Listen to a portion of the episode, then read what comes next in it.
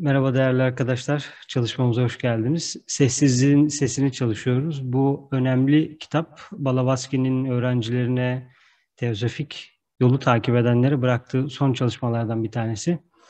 Kitap içinde bizim için önemli ışıkları barındırıyor. Çünkü Doğu ezoterizminde okutulan Altın Bilgelik kitabından alındığı söyleniyor. Dolayısıyla içindeki sembolik anlamlar ve adım adım öğrencilik yolunda kişinin karşılaştıklarını anlatması açısından mantıklı ve kıymetli bir eser. Birinci dersi bitirmiştik, şimdi ikinci dersteyiz. Bu teozofi topluluklarında bir ders olarak okutulduğu ve çalışıldığı için burada yer verebildiğimiz kadar veriyoruz. Ee, bugün dersimizde ya da çalışmamızda Ayşen de bizimle. Evet, başlayabiliriz. Ayşen okumak ister misin? Tomurcuklanan ruhun dünyanın gürültüsüne kulak kabarttığında, büyük yanılsamanın kükreyen sesine cevap verdiğinde, acının kavurucu gözyaşlarını görmekten korktuğunda, kederin çığlıklarıyla sağırlaştığında, utangaç bir kaplumbağa gibi benlik kabuğuna çekilir. Ey aday! Bil ki ruhun o suskun tanrısısın. Değer, ruhun o suskun tanrısının değersiz bir mihrabıdır. Burada e, doğuya has bir e, ifade silsilesi görülüyor. Yani böyle adım adım bir şeyler anlatıp ve işin içine bir hikaye verip işte şöyle olursa böyle olur, ruhum buradaysa böyle olur. Buda'nın konuşmaları gibi. İşte hani durduk yerde şöyle bir soru gir soruluyor gibi. İşte ey Lanu kabuğuna çekilen üç şey nedir? İşte sonra öğrenciler cevap veriyor. Peki bu kabuğuna çekilen üç şey sürekli midir, süreksiz midir? Böyle bir şey, diyalog var burada ama tabii ki sadece böyle Buda'nın diyalogları gibi değil. Ee, daha çok işin içinde bizim için önemli olan işaretler tanıyor. Çünkü aydınlanma yolunda ya da gelişim yolunda bazı referanslara ihtiyacımız var. Yani bir referans olmazsa kendi bulunduğumuz konumu konumu anlayamıyoruz. Şu an ben neredeyim? Yani şunu diyebilir miyiz? Ben üçüncü inisiyasyonu almış bir insanım referansın olmazsa neyi alıp neyi almadığını nereden bileceksin? Çünkü kişiler yolda ilerledikçe kendilerini gelişmiş sanıyorlar.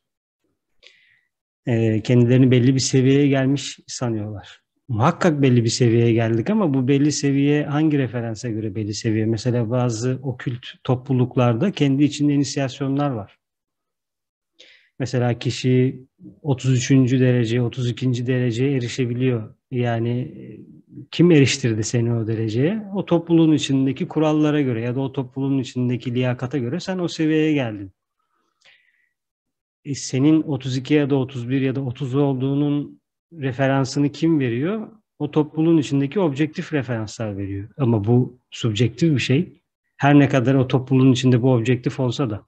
Yani o topluluğun içinde diyelim ki birisi 15. derece olsun, birisi 20. derece olsun o topluluğun içinde 15 ile 20 derecesindeki insanlar objektiftir. Yani kişi 20 derecede olup ben 22 derecedeyim diyemez. Çünkü bir şekilde o objektif olmuştur. Peki o kurumun dışında senin 20 olup olmadığının objektifliği nerede? Yok. Çünkü o bir yerde senin subjektif. O zaman biz de şimdi ışın mücevherlerinde diyelim ki Ayşe mesela sen 10. derecesin.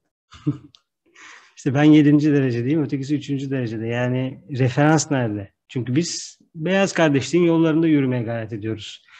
E, kadim bilgeliğin izlerini takip etmeye gayret ediyoruz ve orada da bunlar tanımlanmış halde. Her ne kadar bu topluluklar, kardeşlikler kendi içinde bunu yapmış olsalar da bunlar da kimse yanlış ya da doğru diyemez. Çünkü kendi içlerinde tanımladıkları bir şey bu. Ama burada bizim için önemli olan e, bir öğrencinin kendisiyle ilgili verileri nasıl toplayacağını keşfetmesinde. Alt tarafta Teozofi topluluğunun bu bölümle ilgili HPV'nin 15. bölümüyle ilgili paylaştığı kısmı okuyabiliriz. Belki onlar bize birazcık fikir verebilir. Tomurcuklanan ruh, ruhun evrimsel ilerlemesini vurgular. Ruhun tekamülünde iki büyük aşama vardır. Birincisi ileriye giden yol ve ikincisi geriye dönüş yoludur.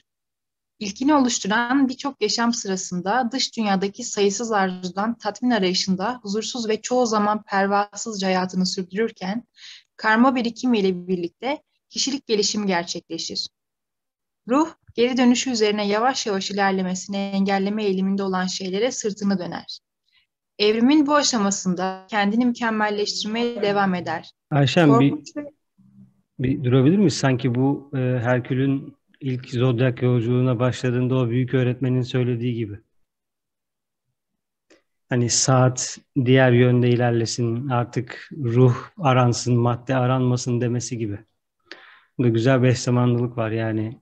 E, formun gelişmesi ya da kişiliğin, arzuların gelişmesi değil de artık formdan kurtulma, maddeden kurtulma, daha yüksek spirale doğru ilerleme var. Evet, yaşamlar boyu e, dünya dünyadaki birikimleri alıp alıp şey gibi orman orman benzetmesi yapmıştı herhalde Herkül'de de sanki. Ormana gidiyordu. Ormana gidiyordu evet. Ama oradaki ormanı tam anlayamamıştık. Çünkü kendine oradan bir sopa kopartıyordu. Bütün tanrılar ona silah falan veriyordu. Onlar tanrının silahlarını kabul etmeyip ormana dalıp bir dal parçasıyla e, görevlerine başlıyordu. Evet. Alışık olduğu şekilde dal parçasına geri dönüyordu Evet. Bu e, karma birikimine ne diyorsun bu arada? Karma birikimine ne diyorum? Olması gereken bir şey aslında bu ruhun tekamülü için dediğimiz şey. Çünkü bütün o arzuları tanımadıkça, bütün bu dünyadaki bu gelişim için gerekli şeyleri yapmadığımız sürece Hı hı.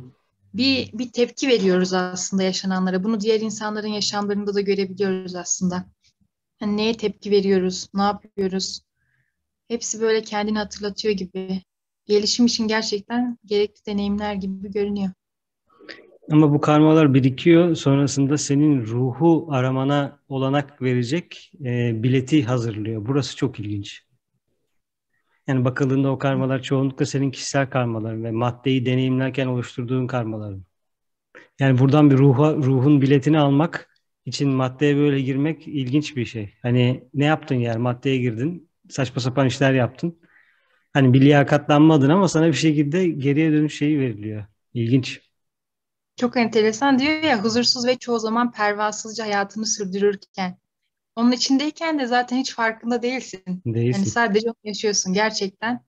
Belki ruhun bir huzursuz arka planda ama o kadar Hı hı. hani o karmanın o döngüsüne kapılıp kapılıp gidiyorsun ki oradan alacağın dersler var. Kişilik gelişiminin olması için gerekli. Bu birinci reyde hizalanmış insanlar için ya da birinci reye yakın insanlar için çok zor bir konu. Çünkü merhamet yasası herkese bir karma için alan açıyor. Yani hepimize o kadar farklı alanlar açıyor ki yani zor zorlamıyor bizi. Hadi arkadaşlar tamam bu kadar maddede yaptınız şimdi ruha dönün demiyor. Senin o maddeyle deneyimini artık kendin sınırlandırıncaya kadar sana maddede kalmana izin veriyor. Farklı uyaranlarla tabii işte hastalanıyorsun, huzursuzlanıyorsun.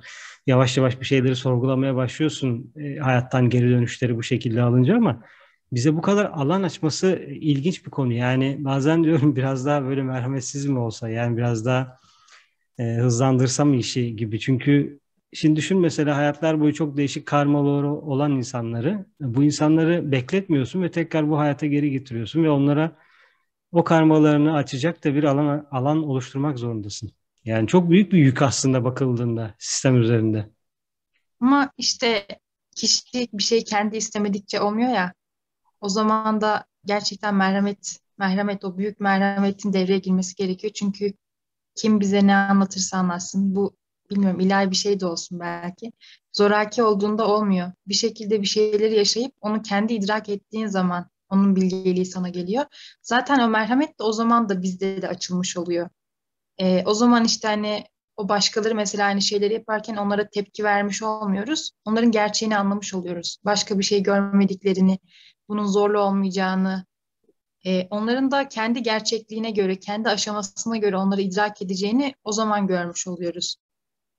Merhamet ve sevgiyle aslında ama bilgi, bilgi de tabii önemli burada. Bilgi onlara yardım etmenin e, anahtarlarından bir tanesi. Çünkü onları onların hangi durumda olduğunu anlamak için de bir objektif referansa ihtiyacımız var. Yoksa bir şeyler subjektif hale gelir. İşte Ayşen kendisine göre yorumlar, başkası kendisine göre yorumlar.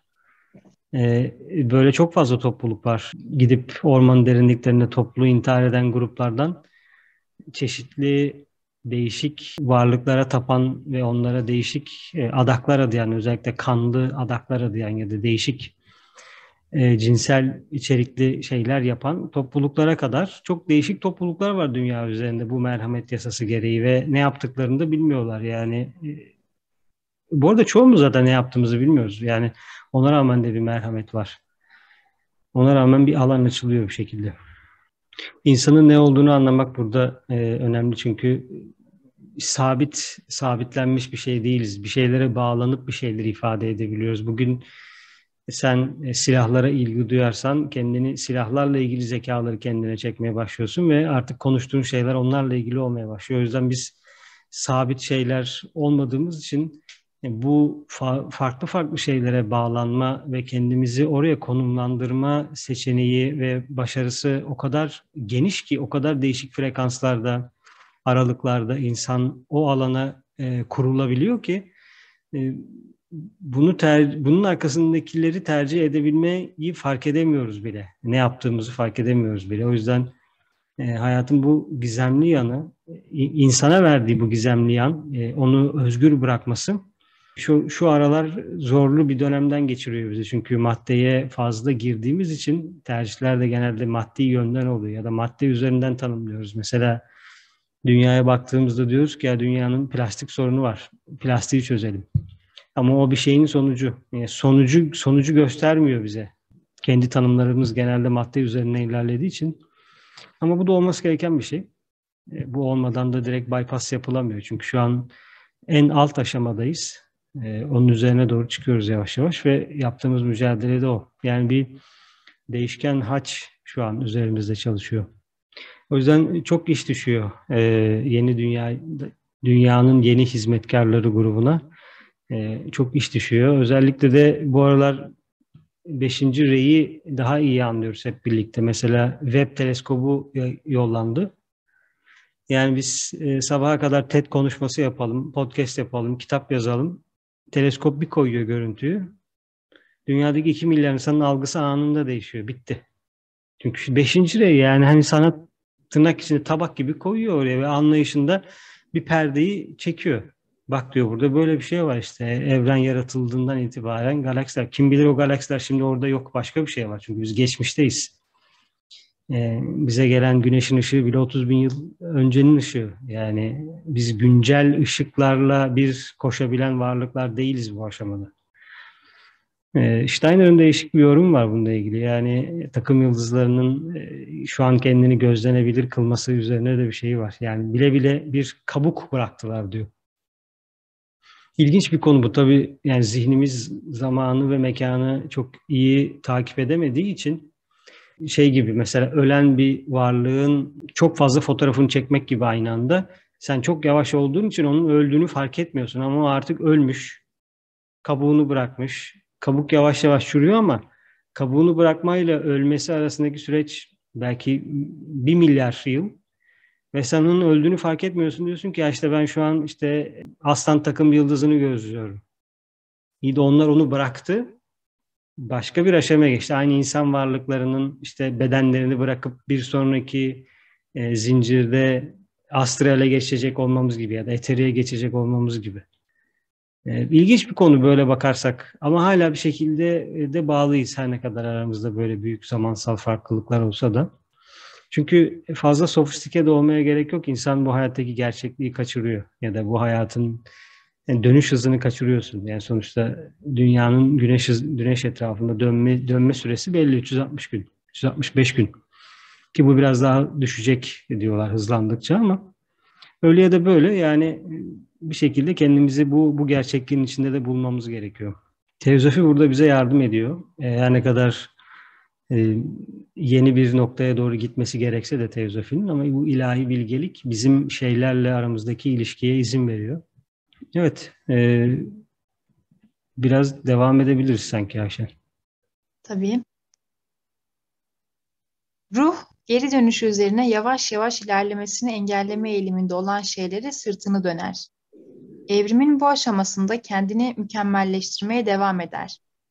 Korkmuş ve insan ıstırabına karşı tepkisiz olan ruhun tanımı, bilgisizlikler içinde sorumluluk almaktan korkan, hayatın birliğine dair hiçbir duygusu olmayan ve karmalarıyla yüzleşemeyen, bu nedenle de cehaletlerine meyilli olan uysal ruhları akla getirir. Tıpkı kaplumbağanın en ufak bir tehlike belirtisinde sertleşmiş kabuğuna çekilmesi gibi hayattan psikolojik bir kozaya çekilmektir. Çok güzel. İnsanların şu an e, zaten kopmuş ve bağlantısız hissetmelerinin nedenleri de bu. Çok ciddi bir kök çakra sorunu var insanlarda. Covid'den sonra mesela işte ilk bu normalleşme sürecinde herkes parklara, bahçelere gitti. Çünkü kök çakrada ciddi bir sorun var. Topraklanamamış, bağlanamamış sürekli evin içinde. Kendi çünkü kök çakrayla nedensellikle hizalaman lazım kök çakrayı. Ee, bir ortada bir nedensellik yok. Olanı bitenin farkında değiller da değişik şeyler var. Dolayısıyla sürekli korku, telaş, endişe böyle binahi temelinden sarsan şeylerdi ve topraklanmak için dışarı çıktıklarında böyle öyle bir enerji atıyorlar ki etrafa şöyle bir hafta on gün ormanın içinde şey yapmadım. Hiç dolaşmadım bile parklarda. Çünkü herkes enerjiyi dışarıya yolluyordu. Tabii bizim artığımız insanın artıkları başka varlıklar için besin. Bu anlamda hani bir onların oraya bir şey atmaları, psişik çöplerini atmaları kötü bir şey değil. Oradaki varlıklar da tabii buradan gelişiyor. Çünkü onlar için bu birer besin. Bu değişik bir konu bu arada besin olma konusu varlıkların birbirine. E, ama e, dolayısıyla şimdi de böyle yani insanlar kendini bağlanmamış hissediyorlar e, ya da başkalarını hissedemedikleri için kendilerini tek hissediyorlar ve bu tekliği geliştirmek istiyorlar. İşte en fazla aile bağları hisseniyor, e, hissediliyor. O da biraz bencilce ilişkilerden dolayı. Genelde korku ilişkilerimizi çok şekillendiriyor. Korkuya yönelik şartlandırıyoruz geleceğimizi. İşte ben sana baktım, sen bana bak. İşte iyilik yaptım, iyilik bulmayı bekliyorum gibi ya da işte bankaya para koydum. E, maddenin bizi korumasını bekliyoruz yani tırnak içinde. Bu insan varlıkları için değişik bir acı. Madde koruyor bu arada. Yani madde bizi korumasını demiyorum. Tabii ki bankamda ya da emekli maaşımızın olması, sağlık sigortamızın olması önemli bir konu ama bunlar bir, başka bir şeyin sonucu olmalı. Yani tek başına bu olmamalı. Çünkü batıdaki bir insan için hayatını kurtarmak bankadaki bir milyon dolarken doğuda çırılçıplak sokakta doğmuş ve başka hiçbir şansı olmayan bir insanın hayattan kurtulmasının tek amacı ona bu ızdırabı ve aydınlanma yolunu gösterecek bir guru bulmak ya da bir öğreti bulmak. Aramızda inanılmaz bir fark var. Çünkü o bunun nasıl bir illüzyon getirdiğini ve karma getirdiğini biliyor. Yani bir milyonum olsa bir şey olmayacak abi. 70-80 yaşında yine anlayacağım bu hayatın bu olmadığını ve yine gideceğim yani. Gittiğim yerde bunun bedelini ödeyeceğim diyor.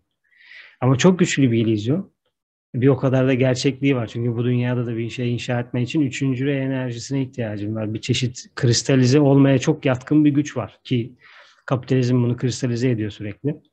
Biz de sanki bir şey kristalize edilmeliymiş gibi davranıyoruz. Yani para alınıp bankaya atılmalı gibi ya da işte altınlar çıkartılıp inisiyeler bankaya konulmalı gibi. O yüzden e, aramızda böyle bir şey farkı var. E, anlayış farkı var Doğu ile Batı arasında ama bir entegrasyon gerekiyor çünkü 7. rey geliyor ve sentez olacak. 7. rey bize bu sentezi e, getiriyor. Bu sentezde e, birçok zorluk bizi bekliyor. Birçok e, hem zorluk hem de yeni alan oluşacak. Çünkü eski kendini bırakacak, yerine yeni gelecek. Sadece insan hazırlanmıyor 7. reye e, insanla birlikte diğer doğa krallıkları da hazırlanıyor. Nasıl mesela Christmas'ta herkes birbirine hediye alıyor. Ne demek hediye alıp vermek? Niye bu kadar çok şey veriyoruz Christmas'ta? Büyük bir soru. Ve spiritüel bir konu bir şey vermek, verebilmek. Senden sürekli bir şeyler gidiyor başkalarına. E bu gitme hali, bu verme hali, bu döngüsel geçişe diğer krallıklar hazırlanmıyor mu? Sonuçta insan krallığı neyse diğer krallıklar da ondan etkileniyor. Mesela deprem olmaya yakınken hayvanların huzursuzluğu ya da deprem olduğunda ya da bir felaket olduğunda bir şey olduğunda astraldeki, mentaldeki böyle dalgalanma. Hani stadyumlarda böyle bayrak sallarlar ya böyle deli gibi. Senin dalgaların bir milyon kişinin e, endişelendiğini düşünün. E, bir milyon tane maddenin astralde etkisi olacaktır illa ki oradaki varlıkların. Yani birbirimizden ayrıldıyız ki yukarıdakiler de ya da daha yüksekte iş görenler de aşağıda ne oluyor diye bakacaklardır bir şekilde. Dolayısıyla e, bu, bu bağlantı da önemli. E, yani kendimizi bu hayatın içinde bir aidiyet duygusu geliştirmek için yaptığımız şeylere bakın. Bol bol cinsellik kullanıyoruz. Birçok insan spor yapıyor. Kırmızı bedeni canlandırmak için. Ne oluyor? Pek fazla bir şey olmuyor sanırım. İrileşiyorlar e, traktör çekiyorlar böyle tır falan çekiyor. İlginç yani. E, erkek çocuklarının böyle kaslanayım, işte ne bileyim oyuncaklarla oynayayım şeyini atamıyoruz biraz. Annelere çok iş düşüyor. Yani yeni dönemdeki dişi dağıtıma çok iş düşüyor gerçekten. Ee, ama bakalım yani nasıl olacak. Evet kaplumbağa hemen kabuğuna çekilmesin. 16'ya geçelim o zaman. Ruhun güçlendiğinde güvenli sığınağından dışarı süzülür ve koruyucu türbesinden ayrılır. Gümüş ipini uzatır ve yükseğe doğru atılır.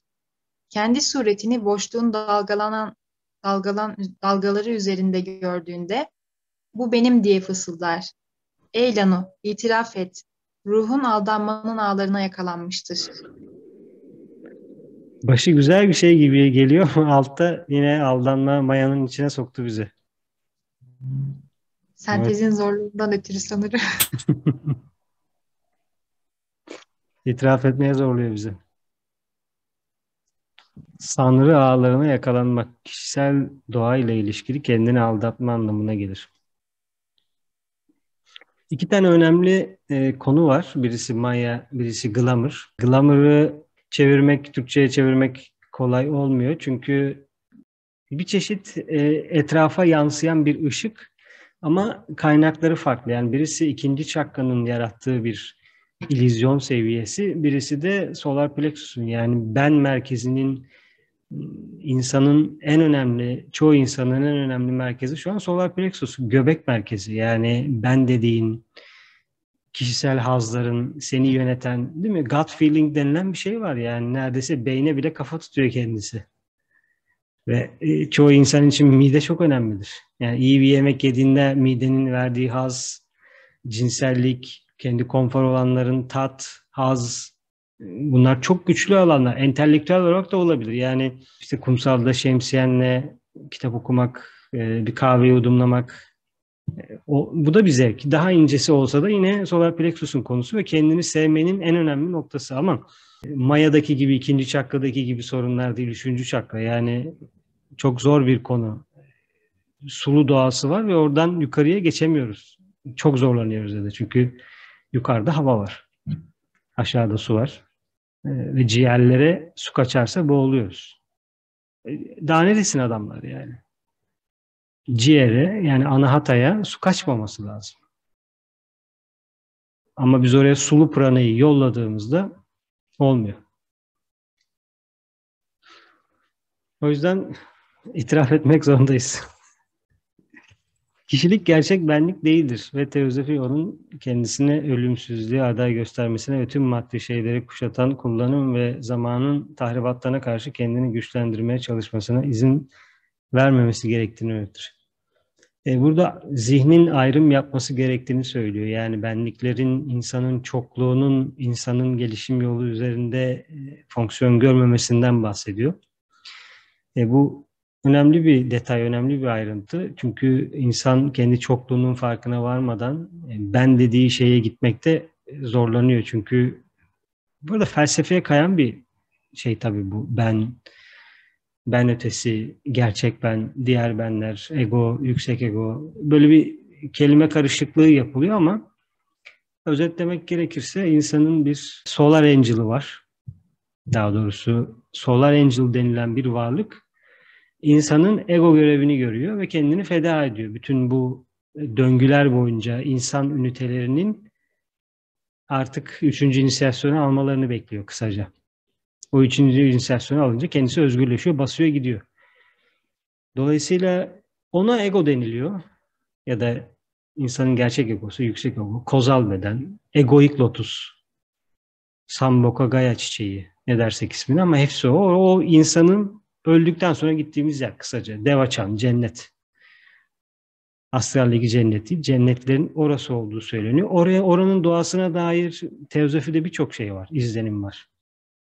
Devaçan nedir, doğası nedir, neler görülüyor, neler duyuluyor, değişik şeyler. Ruh oraya gittikten sonra tekrar enkarnasyon boyunca o yani gidip gelip gidip gelip gidip gelip ara istasyonumuz orası. Orası bizim bu e, enkarnasyonu şartlandıran bir yer. Ama birazcık spekülatif olabilir bu. Hani böyle sanki evin üst katına çıkıp geliyormuş gibi söylüyor olabilirim. O yüzden bir perde çekebiliriz oraya. bu mental bedenimiz net olsun diye bu tanımı yaptım. Çünkü bir şeyler tam yerine oturmadığında ışık da tam geçemiyor üzerinden. Yani biz ben nedir sorusuna cevap vermemiz lazım. E ben olmayan nedir sorusuna cevap vermemiz lazım. Ha bu her şeyin cevabını verelim anlamında değil. Bir şeylerin cevabını da vermeyebiliriz. Bir şeyleri hala öğreniyor olabiliriz ama bu örnek için söylüyorum. Her şeyin cevabını verirsek de biraz da e, ki her şeyin cevabı bende yok ya da e, kimde var onu da bilmiyorum. Ama balığın bir yaklaşımı her şeye cevap vermek. Daha çok şu an sorularla gidiyoruz. Acabalarla gidiyoruz. Böyle olabilir mi? Bunun gibi gözüküyorlarla gidiyoruz ama bazı şeyler e, deneyimle de elde ediliyor. Mesela benim ciğerlerimin rengi nedir diye sorduğumda şöyle olabilir mi? Belki yolun başındaki kişilere bu söylenebilir. Ciğerler sarı mı yeşil mi? E, evet bunu bir, belki kişi için bu bir araştırma konusu olabilir ama belli bir süre sonra ciğerin ne olduğunu öğreniyorsun. Dolayısıyla o senin için bir her şeyin tanımı gibi olmuyor. Çünkü bir şeylerde objektif halde duruyor. Yoksa e, ilerleme olmazdı. O yüzden bu ayrım da önemli yani. E, balıktaki gibi her şeyi tanımlamayalım ama tamamen tanımsız bilimsizliğin içinde de değil. Bir yeni var, yeni giriyor. Yeniyi almak için alan açalım kendimize. Ama bunu yaparken de aynı zamanda neyin tanımlanması gerektiğini de anlayalım. Çünkü bu büyük bir konu. Mesela bir çocuk geldi dünyaya ya da işte bir yaşlı artık maddelerini kristalize etti. Bedeni bırakacak. Bir buçuk iki yıl var. Bakıyorsun avrasına. Varlık gidiyor. Yavaş yavaş öteki tarafa taşınıyor. Ne diyeceksin şimdi ona? Bir şeyleri anlatabiliyor olman lazım. Dolayısıyla bir şeylerin yazılı hale gelmiş olması lazım. Eğer yeni ise yazmadıysan ne anlatacaksın? Eğer her şeyi yazdıysan yeniyi nasıl anlatacaksın? Dolayısıyla ne yazalım ne yazmayalım. İşte arada böyle bir denge halini kurmak gerekiyor. Çünkü çocuk buraya geldiğinde de bir şey anlatman gerekiyor. Yaşlı giderken de bir şey anlatman gerekiyor. En son bir argüman paylaştılar bizle. Gidenler geliyorsa iyi yollarsak iyi gelirler diye. Bilemiyorum. Güçlü bir argüman Ayşe. Bunu yazmak lazım böyle bir yere. Çok mantıklı bir argüman. o zaman önce Ama iyi işte, yollayalım. İyi yollayalım. Hem de bu hayatı da herkesin aslında daha iyi yaşaması için hani balıkta diyoruz ya bir teslimiyet var işte. Hı hı. E, hep böyle bir şeyler hazır gidiyorsun alıyorsun ne bileyim adanıyorsun aklı biraz da aslında kenara koyuyorsun gibi. Hı hı. Ama şimdi biz daha çok sorularla düşünmeyi öğrendiğimiz zaman bir soruyu mesela ne bileyim birkaç gün birkaç hafta neyse kendine sordukça sordukça o zekalarını uyandırdıkça zaten belki sana cevapları geliyor. Geliyor mutlaka. Ama mesela e, neden soru soramıyoruz falan onları biraz düşününce böyle kendimize değil başkalarına da. Çünkü hı hı. E, kendimize ilişkimiz nasılsa diğerlerinde de o şekilde davranıyoruz. E, neden soru sormuyoruz mesela? O da daha çok bu korkularla şartlandığımız için aslında sanki. Ne bileyim işte bilmiyormuş gibi mi görüneceğim? İşte çok mu aptal görüneceğim? Onaylanacak mıyım? Beğenilecek miyim? Bu soru mantıklı bir soru mu? Böyle korkuları aslında bıraksak hep beraber böyle soru sormak konusunda özgürleşsek aslında o zaman da işte e, güvenli sığınağım, sığınağımızdan dışarıya çıksak güzel olacak sanki. Daha böyle kova çağına uygun bir yaklaşımda ilerlemiş olacağız. Hı hı. Sorudan bile korkmak ne kadar ilginç değil mi? Evet.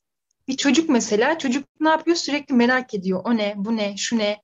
O kadar çok her şeyi sor, soruyor, sorguluyor ki o şekilde öğreniyor aslında baktığımız Hı-hı. zaman. Ama zaman içinde bunu unutuyoruz. Her şeyi bir kabul etme, olduğu gibi kabul Doğru. etme veya neden olabilir? Mesela eleştiri yapıyoruz. Bir şey beğenmediğimizi dile getirdiğimizde çok farklı tepkiler almış olabiliriz. Hı hı. Reddediliyormuşuz gibi, sevilmiyormuşuz gibi. Böyle böyle soru sormayı unutmuş olabiliriz ama soralım ki hem kişiliğimiz gelişsin hem ruhumuz gelişsin. Daha sentez yapacağız. Yetişkinlik diyorlar buna bir şeyleri kabul etmeye, bir şeyleri öngörmeye. Halbuki kristalize oluyorsun yani. Yani e, yedinci reyin kültürü nasıl şekillendireceği büyük bir gizem konusu gerçekten. E, beşinci rey bunu yapacak gibi çünkü ancak öyle objektif bazı şeyleri masaya koyacaklar. Ama bunu da engelliyorlar tabii. Ee, çünkü şu anda beşinci rey zihinlerin dünyadaki dünyada üretebileceği aydınlanmaya bakalım. Son yüzyılda neler yapabilirlerdi? Elektrik üzerine, yani Tesla'nın çalışmalarının üzerine gördük mü hiç? Yani Tesla gibi insanların geldiğini ya da bize bir enerji konusunda, elektriğin gizemleri konusunda. Yani Tesla en son dedi ki benim kuşlar kulağıma fısıldıyor. Onun dışında hiç mi yoktu yani? Kimsenin kulağına bir şey fısıldanmadı mı? İlginç bir konu yani. Beşinci reyler e, değişik bir etki altında. E, DB'nin etkisi altında. Yani en azından şu uzaylı konusuna bir açıklama getirelim artık. Yani komik oluyor çünkü. Daireler geliyor gidiyor. Hala hala mısır tarlalarına inen şekilleri konuşuyoruz yani. Ve hala engelliyorlar yani çok ilginç. Yani hala şey bakıyoruz mesela. Ya işte o gezegenler de taş toprak. yani sen görmüyorsun diye taş toprak mı oluyor yani böyle bir acımasızlık olabilir mi yani hani bu senin sorunun dostum ne yapalım yani gören görüyor.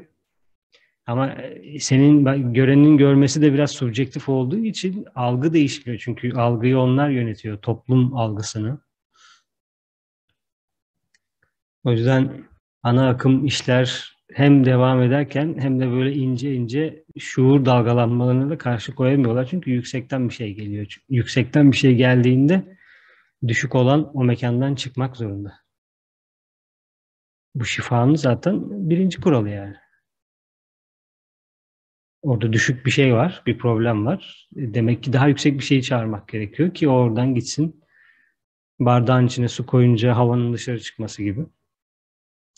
E bu daha yüksek bir varlık evin içine gelince neler olduğunu da anlayabiliriz o zaman. Yani diyelim ki bir çalışma yapıyoruz evin içinde ya da bir özel bir ekoloji oluşturduk. Sadece o alanda o işi yapa yapa yapa yapa bir ekoloji oluştu. Ve ders sırasında da bir varlık belirdi. Dolayısıyla bir şey girdi. Bir şey girdiyse bir şey çıkabiliyor olması lazım. Herkes vizyon almaya başlıyor mesela. Gibi ya da herkes dediğim hassas olanlar, hissedenler gibi. O yüzden bunlar artık objektif şeyler haline gelecek. Yani böyle okus pokus olmayacak.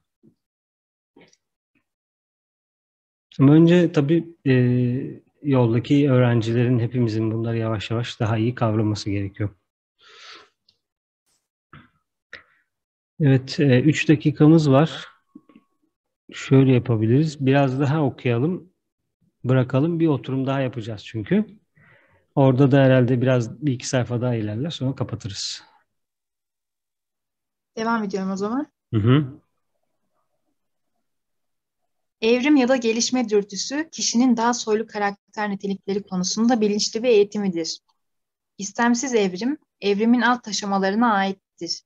Manevi varlık maddenin her bir parçasından ayrıldığında ancak o zaman ebedi ve değişmeze girer. Blavatsky toplu yazılarında gümüş ipliğin varlığı aşağıdaki pasajda kısmen belirtilmektedir. Her faninin cennette ölümsüz bir karşılığı ya da daha doğrusu arketipi vardır. Bu ilkinin mahkumiyetlerinin her birinde ve doğumlar dönemi boyunca ayrılmaz bir şekilde ikincisiyle birleştiği anlamına gelir. Blavatsky Peçesis'te şöyle der.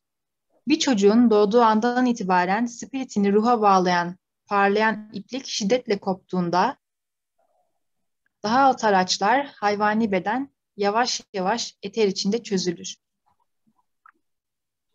Çok güzel. Bu gelişim dürtüsünün ayrımı çok güzel. Yani öyle ya da böyle Tatagata Gaba denilen bir tabir var. Herkes bu da olacak diyor. Bu da Wump'un içindeyiz. Bu da rahminin içindeyiz. Dharmakeya yani şu an bu dünya logosunun bedeni. E biz de logosun hücreleriyiz. Bazı varlıklar daha gelişmiş hücreler. Bazıları organ oluşturabilmiş hücreler, bazıları dolaşım sistemi, bazıları başka bir sistem ama e, evrim dürtüsünün önünde duramıyorsun. Ya sen topluluğun evrilmesi gereken bir spiralde topluluğun evrilmesi için gerekli olan şekilde evrileceksin ki burada çok büyük zorlamalar olacak ya da kendi tercihinle kendi maddelerini bırakmak için hızlanacaksın. Bu gelişme dürtüsü. İşte Herkül'ün Zodyak'taki hareketleri gibi. Çünkü öyle ya da böyle o kapıya geleceğiz. Gelmeyenler zaten işte İbrahim ve o meleğin pazarlığındaki gibiydi. İşte melek diyor ki ya şuradaki Lut'u mahvedeceğim, yok edeceğim. İşte bin kişi varsa, yüz kişi varsa, on kişi varsa tamam diyor. İyi olan on kişi varsa onları alacağım. Geri kalanını atacağım çöpe. E, biraz da bunun gibi. Tabii bu hani böyle elinde sopayla korkutmalık bir şey değil tabii de eskiden çok olduğu gibi. Şimdi korku korkuyla ilerlemiyoruz. Şimdi kesinlikle korku diye bir şeyimiz yok. O balık çağının en önemli araçlarından bir tanesiydi insanlar üzerinde olan korku. Günah, yanlış, günahkarım, kirliyim, pisim, hak etmiyorum, hak ediyorum, temizle beni, arıt, arınmalıyım gibi. Ee, burada bırakalım. Teşekkür ediyorum katıldığınız için.